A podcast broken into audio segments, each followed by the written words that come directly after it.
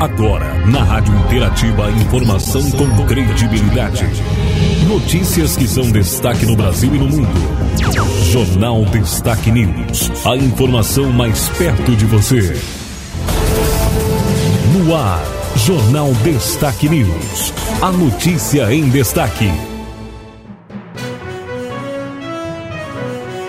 No ar, a edição do Jornal Destaque News, a notícia em destaque, edição de quarta-feira, 3 de agosto de 2022. As principais informações do dia, as principais notícias para você. Estamos na estação inverno, estamos na fase da lua nova, com mudança para a lua crescente, na sexta-feira, dia 5. As notícias do dia, as nossas informações, Jornal Destaque News, apresentação Marci Santolin. A informação com credibilidade no Jornal Destaque News. Os nossos destaques de hoje, as nossas informações, nós temos informação local, evento em Machadinho lembra o Agosto Lilás e os 16 anos da Lei Maria da Penha. Já já falaremos de política, eleições, informações sobre justiça, informações também na área rural a previsão do tempo e também os destaques esportivos na nossa edição. Destaques locais. Reportagem especial. Reportagem especial. Nós estamos recebendo agora para conversar aqui com a nossa comunidade a secretária de Assistência Social do município de Machadinho, a Cassiane Polo, que vai trazer informações para a gente sobre um evento realizado nesta semana aqui no município alusivo ao Agosto Lilás. Né? Lembrando também a proteção aí da mulher, né? Num ano que se comemora então os 16 anos da Lei Maria da Penha, né? esse evento realizado aqui no município de Machadinho. Cassiane, gostaria que você mencionasse aí com quem nos ouve a, a importância de um evento como esse, reunir as mulheres para uma discussão tão importante como essa. Tudo bem, Cassiane? Tudo bem, boa tarde, Silmar, boa tarde a todos. É, é um tema muito importante, né? A gente contou com a presença de algumas autoridades aqui para falar sobre o assunto, né? Agosto Lilás, então, este ano fazem 16 anos da Lei Maria da Penha. Uma mulher que foi violentada, agredida e que ficou paraplégica, né, em decorrência a uma violência sofrida pelo marido. Então é muito importante a gente ter essa conversa, a gente falar sobre isso, com as mulheres e com a população em geral, para que essas vítimas deixem de ser vítimas, para que elas possam ser protegidas. A gente tem um ditado aí muito comum, né? Que é em briga de marido e mulher, a gente não mete a colher. Mas esse é um ditado errado. Em briga de marido e mulher, a gente mete a colher e a gente protege a vítima. É só assim, né, quando alguém se mete, quando alguém denuncia, que a polícia pode ir atrás e verificar essa denúncia, que a assistência social pode ir atrás e fazer o seu trabalho e entender o que está acontecendo. Né? Vários dados foram apresentados. Em média, uma mulher é, é agredida por 10 anos. Né? Nós temos um índice altíssimo de violência aqui no nosso município de Machadinho. Então, é, a única forma desses índices diminuírem, de fato, é a gente protegendo essas vítimas. Então, todos os cidadãos têm o dever de denunciar e de proteger essas mulheres. Até, Cassie, parece estranho, né? Alguém sofrendo, né? E tendo que passar por tudo isso e ainda muitas vezes ficando quieto, né? É, parece que isso não acontece, mas acontece acontece muito, né? Infelizmente acontece, acontece muito em todos os níveis sociais. Isso é muito importante frisar que não é só na comunidade carente, acontece com mulheres de todos os níveis sociais acontece porque há uma violência psicológica, há uma violência física, acontecem repetidas vezes, né? E muitas vezes esse agressor é protegido. Ao invés de a gente conseguir proteger a vítima, o agressor é que é, pro, que é protegido, né? Quando ninguém se mete, quando ninguém denuncia, quando aquela mulher passa por várias agressões até conseguir e procurar ajuda, né? Então é nosso dever olhar para isso e isso acontece sim acontece na nossa cidade e a única forma é nós olhar para isso, é nós olhando para isso. Até, Cassi, interessante que partiu né, de, uma, de uma pessoa que estava participando espontaneamente, dando seu testemunho, que ela foi agredida, que ela sofreu violência e demorou seis anos para entender isso e dar um basta. Né? Então, é, essa estatística é pura verdade, né? Que a, por, por vezes aí, né, a mulher como média leva 10 anos para entender isso, né, mas que isso caia, né, que isso não, não aconteça, o pessoal que precisar de, de qualquer informação deve procurar tanto a polícia, a assistência social, né, o pessoal, os profissionais da, da assistência social estão aí à disposição também, né? Isso, a vítima é sempre vítima, né? Não importa é, o que a mulher fez, a, o tipo de relação que ela tá, a vítima é sempre vítima. Muitas vezes a mulher acaba ficando na relação por questões econômicas, porque tem filhos, por questões religiosas, né, que casamento é para sempre e acaba aí anos sendo violentada, né, passando por agressões. Então, é, às vezes começa com uma agressão verbal, aí vai, né, é, progredindo até muitas vezes se tornar um feminicídio.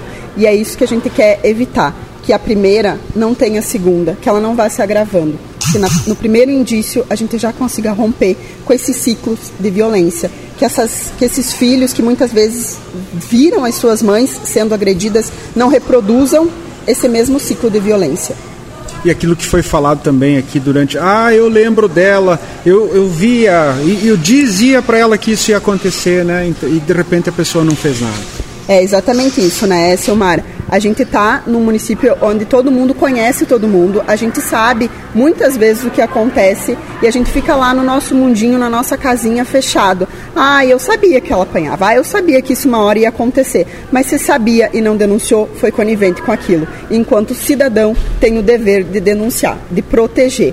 Ah, mas não vai dar nada, ela não vai se separar, já foi feito uma vez, duas, não importa. Uma, duas, três, cinco, dez, cem vezes. Essa, essa vítima precisa ser protegida e eu preciso fazer o meu papel enquanto cidadão, que é denunciando. É anônima a denúncia, não precisa se identificar, né? tanto para a polícia quanto na assistência social, não precisa se identificar, mas você precisa dizer aonde está acontecendo essa violência para que a gente possa verificar e acompanhar essa família para esse ciclo ser rompido. Tá certo então, Cássio. Muito obrigado pelas palavras. Agradeço, parabenizo também. Quero que você estenda toda a sua equipe aí parabenizar pelo evento, nos colocar à disposição e deixamos o espaço para algo que queira acrescentar agora no final.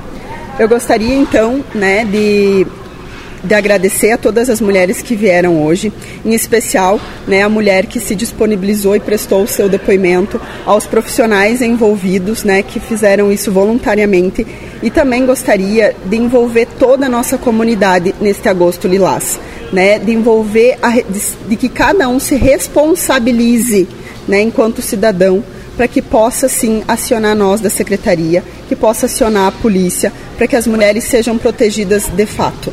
Nada justifica uma violência. E volto a repetir: em briga de marido e mulher, a gente mete a colher e protege a vítima. Nós estivemos então participando do evento que lembrou então o Agosto Lilás, proteção uh, da violência contra a mulher, né? Então nós estivemos participando, um bom número de mulheres se fez presente nesse evento organizado pela Secretaria de Assistência Social aqui do município de Machadinho. Com informações do governo municipal, repórter Silmar Luiz. A informação com credibilidade no Jornal Destaque News. As informações para você no nosso estado, o governador anuncia troca no comando da Secretaria da Fazenda.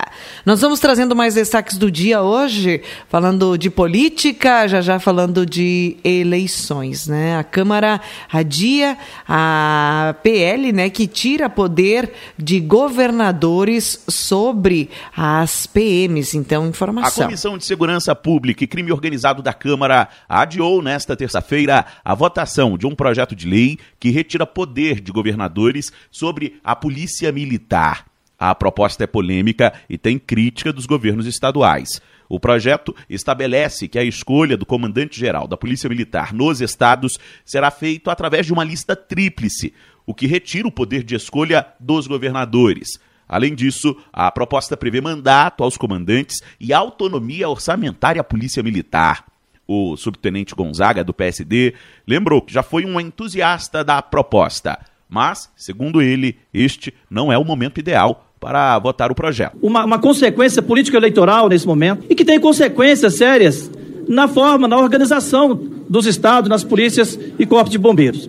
Portanto, acho que é prudente que nós possamos retirar de pauta esse projeto hoje. O presidente da comissão, Aloysio Mendes, atendeu o pedido de Gonzaga e retirou a matéria de pauta. O deputado do Podemos ainda alertou aos parlamentares que defendem a proposta que a votação dela, neste momento, pode representar uma derrota ao grupo. Há algo errado no critério de promoção. Eu acho que essa discussão é que precisa ser melhor vista. Eu acho que o critério de promoção ao posto máximo, um critério melhor de escolha do comandante dentro de um, de um rol de, de atividades que ele já tem exercido na tropa, talvez seja esse o caminho melhor. Já o relator da proposta, Cabo Júnior Amaral, criticou a retirada de pauta.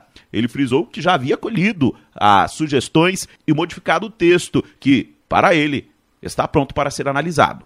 A gente já vem discutindo ele há algum tempo. Né? Quantas sessões ele já foi pautado? Governadores estão preocupados com o perfil de comandante alinhado à tropa ou estão preocupados com a força que um governador vai ter para exercer a sua polícia? Se aprovado pelo Congresso, o texto promoveria uma mudança relevante na área de segurança pública à beira da eleição.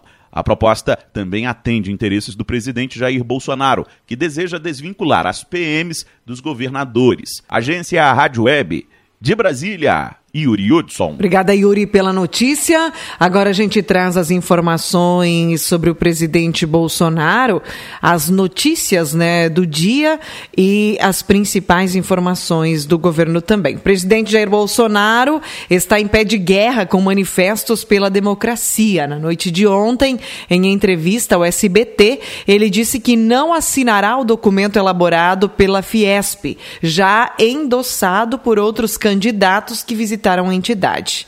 Essa carta é política, não preciso dizer se sou democrático ou não, afirmou então o presidente. Ah, sobre o presidente também, a gente traz a notícia agora, a informação, falando sobre a crítica né, que presidente Bolsonaro fez a Luiz Fux e chamou Barroso de criminoso. O presidente Jair Bolsonaro voltou a repetir ataques às urnas eletrônicas nesta terça-feira.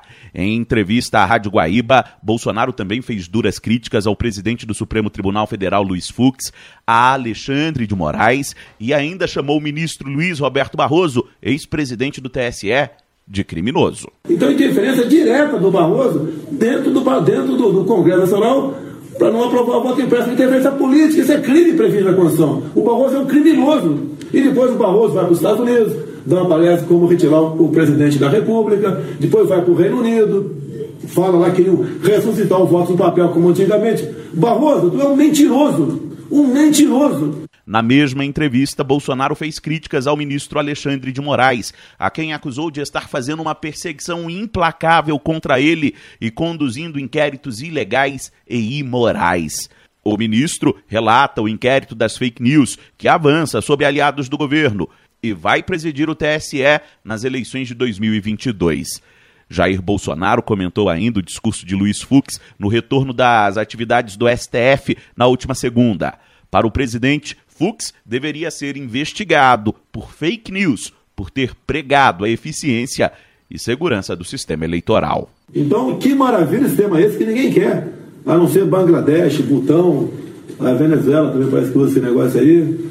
Tá? Então, é, é, com todo respeito ao Fux, né, de vez em quando nós trocamos algumas palavras aqui, ele é chefe de poder, mas no mínimo, para ser educado, equivocado. Ou fake news que deveria estar o Fux respondendo o processo lá no, no inquérito do, do, Alexandre Moraes, se fosse um inquérito sério. E não essa, essa, essa mentira, né? A afirmação de que as urnas são usadas em apenas três países já foi desmentida pelo TSE. De acordo com o Instituto Internacional para a Democracia e Assistência Social, ao menos 23 países usam a tecnologia eletrônica. A assessoria do TSE e do Supremo Tribunal Federal informaram que os ministros da corte não vão se manifestar sobre as menções do presidente Bolsonaro.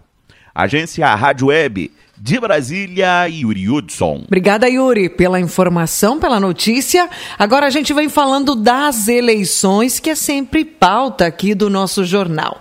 Ministério da Defesa pede acesso urgente a código-fonte das urnas. Essa é uma informação de hoje e é a notícia aí que deve circular nos principais meios de comunicação nessa quarta-feira. Outro destaque também é de que movimentos sociais vão ao TSE e defendem o processo eleitoral, o embate então deste tema. Agora falando das eleições também, pesquisa traz os números à corrida presidencial. Acompanhe. Pesquisa Genial Quest para eleição presidencial em outubro traz o ex-presidente Lula do PT com 44% das intenções de voto, seguido pelo presidente Jair Bolsonaro do PL com 32%.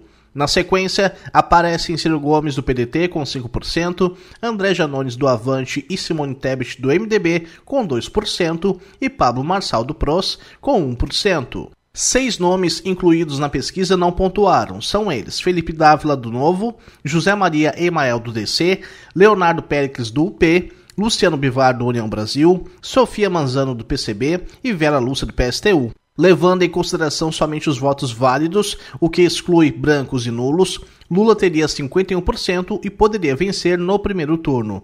A pesquisa ouviu 2 mil pessoas face a face entre os dias 28 e 31 de julho. O levantamento tem 95% de confiança.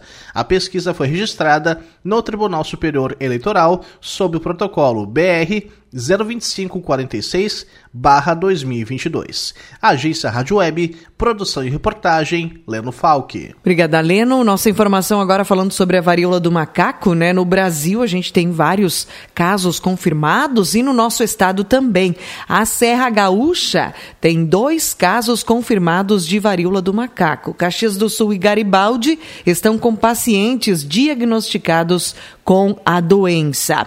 Devido a esse aumento de casos e também a presença uh, da varíola dos macacos aqui no nosso estado, a gente traz uma notícia que fala como identificar os novos sintomas, né? Ajuda na detecção da doença. A varíola dos macacos tem como uma das características principais bolhas ou lesões na pele e elas podem aparecer em várias partes do corpo: rosto, mãos, pés, olhos, boca ou genitais. O surto atual da doença atinge pelo menos 83 países e os cientistas observam novos sintomas associados à infecção. Em estudo publicado no Reino Unido, no periódico The British Medical Journal, os pesquisadores relatam dor no reto e inchaço no pênis de pacientes infectados. A virologista da Universidade Federal do Rio de Janeiro, Clarissa Damaso, explica que são sintomas causados com frequência devido à localização das lesões. E ela diz que esses sinais devem ser investigados com atenção no atendimento médico para ajudar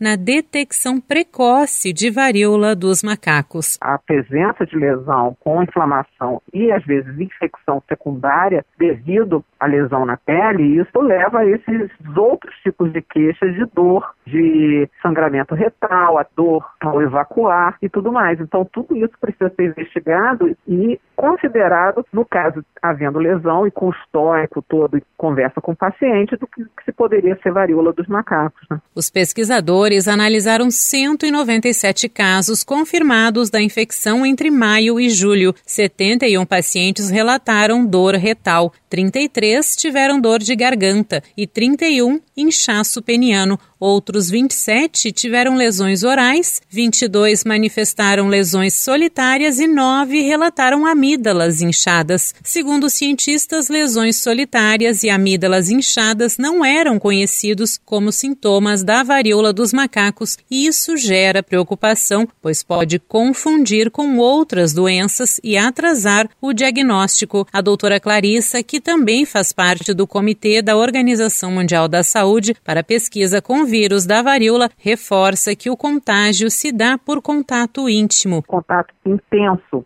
pele a pele com uma pessoa não infectada ou com uma pessoa infectada. Então, quem tiver com esse tipo de sintoma, procurar a UPA, uma clínica da família, enfim, algum um médico, para avaliar a questão e tentar traçar os contatos, porque essa é a forma que a gente vai combater. Aqui no Brasil já foram registrados 1.474 casos de varíola dos macacos. Segundo a OMS, no mundo, 23.351 casos já foram confirmados. Agência Rádio Web, produção e reportagem Sandra Fontela. Obrigada, Sandra, pela notícia.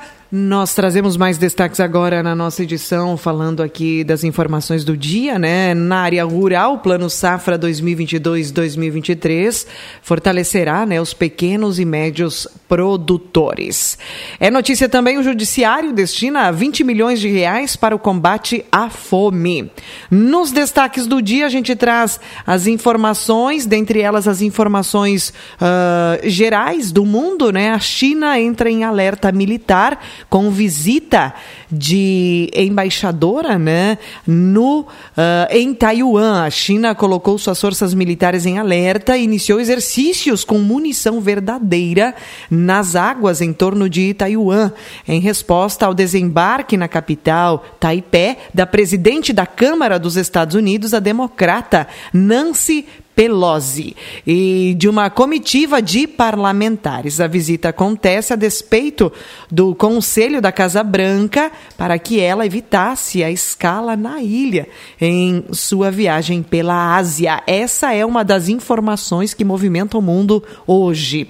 Outro destaque também que a gente quer compartilhar com você, né? O, vocês não vão acreditar nessa história. Há quase 10 anos atrás, o britânico James Wills jogou fora um HD, um disco rígido, né, que guarda a memória de um computador durante uma limpeza de sua casa, se esquecendo de que havia uma carteira digital com criptomoedas gravado no aparelho. Agora, os 8 mil bitcoins, né, moedas virtuais que estavam no HD, estão valendo cerca de 150 milhões de libras, ou seja, mais de um bilhão de reais. Ele quer gastar milhares de libras para escavar um aterro sanitário ah, no país de Gales para tentar encontrar o dispositivo. Caso seja encontrado, ele vai doar 10% do valor para a cidade desenvolver uma série de projetos com foco em criptomoedas. Apesar da vontade, o conselho da cidade diz que escavar o local é um risco ecológico. Essa notícia, então, aí, né, inacreditável, a gente traz eh, também para você durante o nosso jornal de hoje. Notícias do dia ainda, manchetes, Congresso Nacional pode votar pagamento de vale alimentação em dinheiro. A ideia é que os empregados, né, os empregadores, melhor dizendo, possam negociar com os sindicatos o pagamento do benefício separado do salário. Escolha dos mesários para os dois turnos das eleições termina nesta quarta. Já nomeação daqueles que atuarão em estabelecimentos penais e de internação de adolescentes pode ser feita até o dia 26 de agosto. União Brasil lança a candidatura de Moro ao Senado pelo Paraná. A, oficialização do ex-juiz aconteceu em Curitiba durante a convenção do diretório do partido no estado, ontem, terça-feira. Informações ainda no nosso estado, falando de eleições, o cenário eleitoral no Rio Grande do Sul segue com vagas abertas.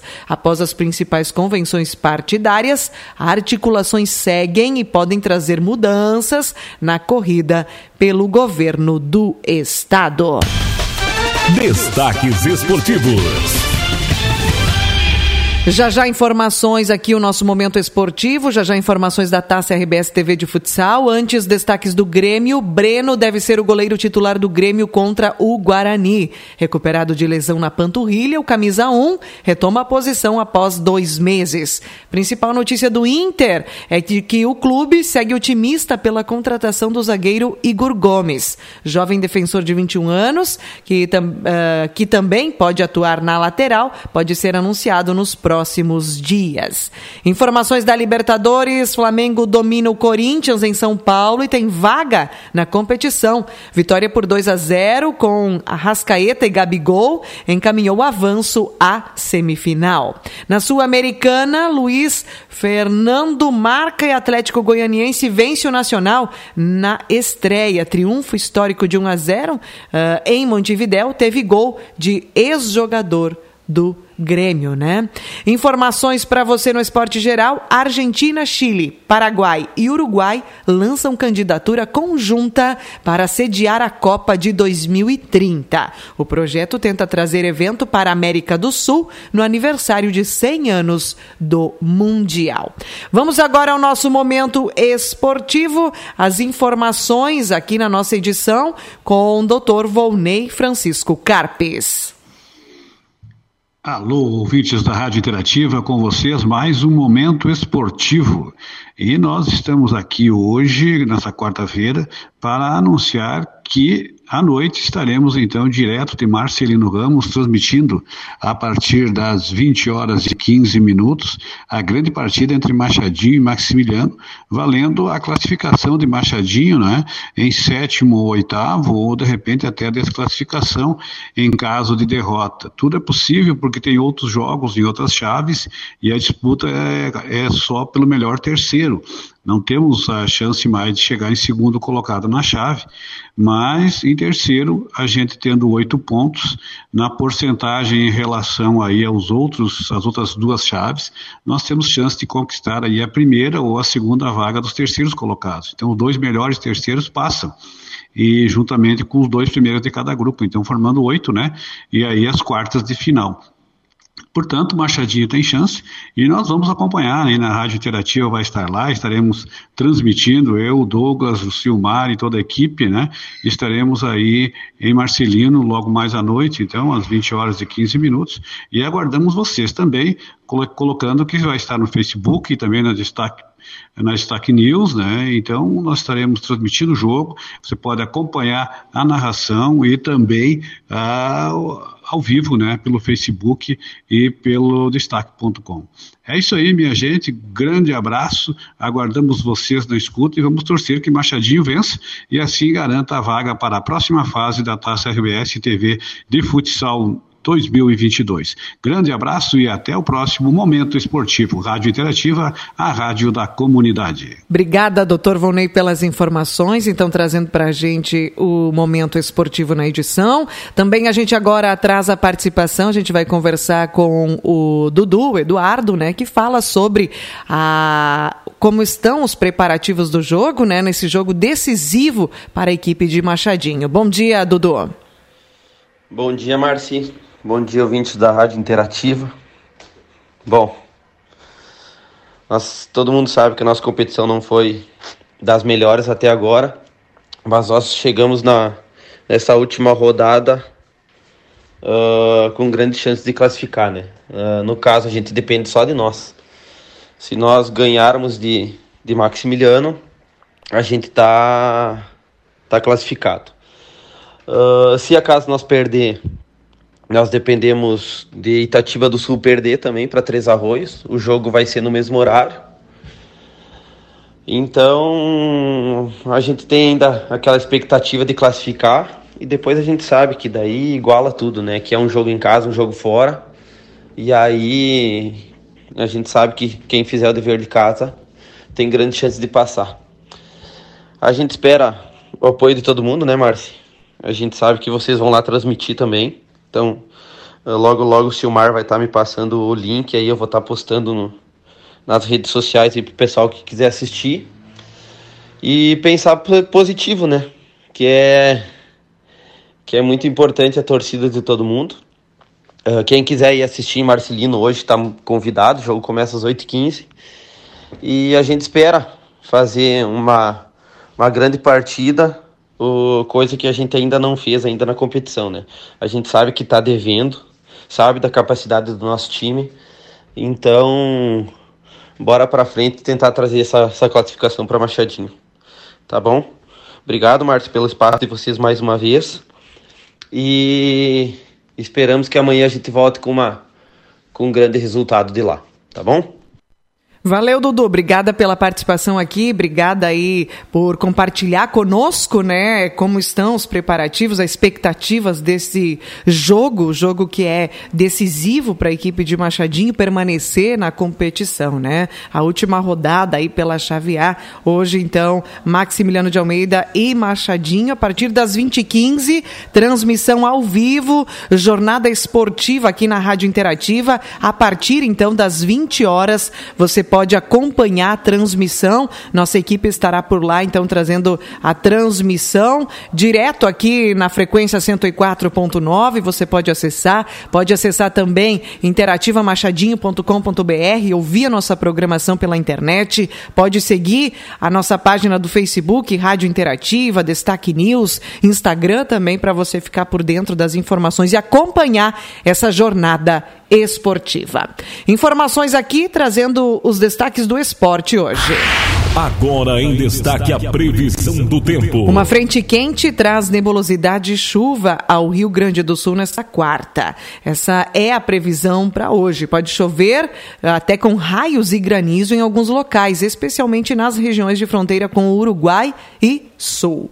Nestes locais, o frio permanece. De acordo com a Metsu Meteorologia, as regiões norte e noroeste sofrerão com forte calor por conta do ar seco. Na faixa central, a nebulosidade também predomina. O que nós temos de informação também, conforme o clima-tempo, é de que hoje as máximas cheguem a alcançar e ultrapassar os 23 graus, com sensação térmica mais elevada e o predomínio do sol. Amanhã teremos a chegada da chuva que vem ao longo do dia com períodos de sol. A gente tem chuva já na madrugada, 11 a 19 graus amanhã, são 12 milímetros de chuva esperados. Na sexta, 9 a 15 graus, tempo nublado com possibilidade de garoa, mas não tem muita intensidade de chuva prevista, né? Apenas 2 milímetros para sexta. Sábado segue a mesma tendência com frio, 5 graus a mínima, 16 a máxima, 10 milímetros de chuva. Domingo, maior instabilidade, podendo haver 38 milímetros de precipitação. Em alguns momentos do dia também o sol pode aparecer, 10 a 15 graus domingo. Segunda, 6 a 19 graus com 4 milímetros de chuva. Terça-feira há possibilidade ainda de chuviscos, 14 milímetros na terça, mais 12 milímetros na quarta. Semana que vem chuviscos também na quinta. Depois a gente tem na sexta-feira tempo aberto e volta a chuviscar novamente no sábado, dia 13. E assim segue o tempo, né? Tempo firme mesmo, numa sequência maior de dias, a partir do dia 15, abrindo a segunda quinzena do mês de agosto. A partir de lá também, as temperaturas seguirão elevadas. O maior declínio mesmo nós teremos então uh, quando temos a presença da chuva e principalmente no final de semana, uh, então, que se aproxima. Informações para você, notícias no www.destaquenews.com. Termina aqui mais uma edição do Jornal Destaque News. A informação com credibilidade. Aqui, na sua rádio.